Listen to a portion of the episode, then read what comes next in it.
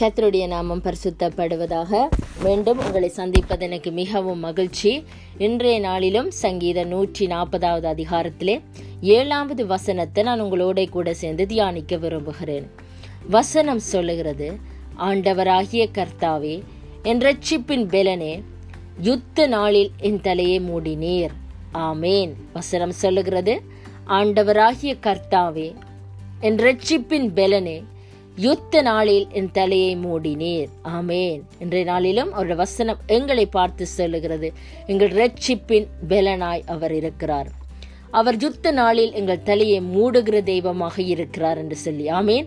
அவர் ரட்சிப்பின் பெலனாய் எங்களுக்கு இருக்கிறார். அவர் ரட்சிப்பின் அங்கூரமாய் அவர் எங்களுக்கு இருக்கிறார். ரட்சிப்பின் கண்மலையாய் அவர் எங்களுக்கு இருக்கிறார்.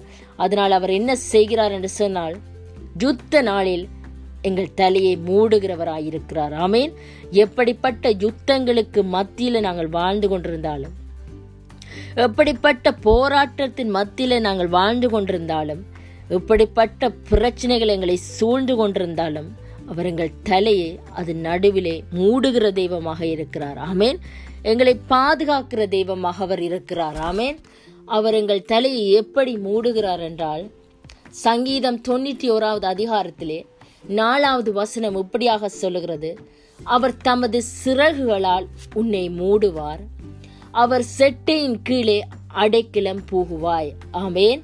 அவர் தம்முடைய சிறகுனாலே எங்களை மூடுகிற தெய்வமாக இருக்கிறார். ஆமேன். அதனால தான் அவருடைய செட்டைகளின் கீழே எங்களுக்கு அடைக்கலம் இருக்கிறது. எங்களுக்கு பாதுகாப்பு இருக்கிறது.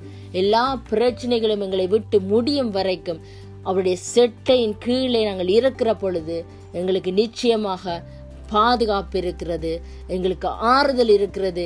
அந்த பிரச்சனைகளுக்கு ஒரு முடிவு வரும் அந்த யுத்தங்களுக்கு ஒரு முடிவு வரும் ஒரு சமாதானம் கிடைக்கும். அந்த போராட்டத்திலிருந்து தேவன் எங்களை விடுதலை பண்ணுவார். தேவன் எங்களை நிச்சயமாக அவைகளை நின்று எங்களை விடுதலையாக்கி இன்றைய நாள் வார்த்தையின்படி உங்களை நிறைவாக அளவில்லாமல் ஆசிர்வதிப்பாராக. ஆமேன் ஆமேன் ஆமேன்.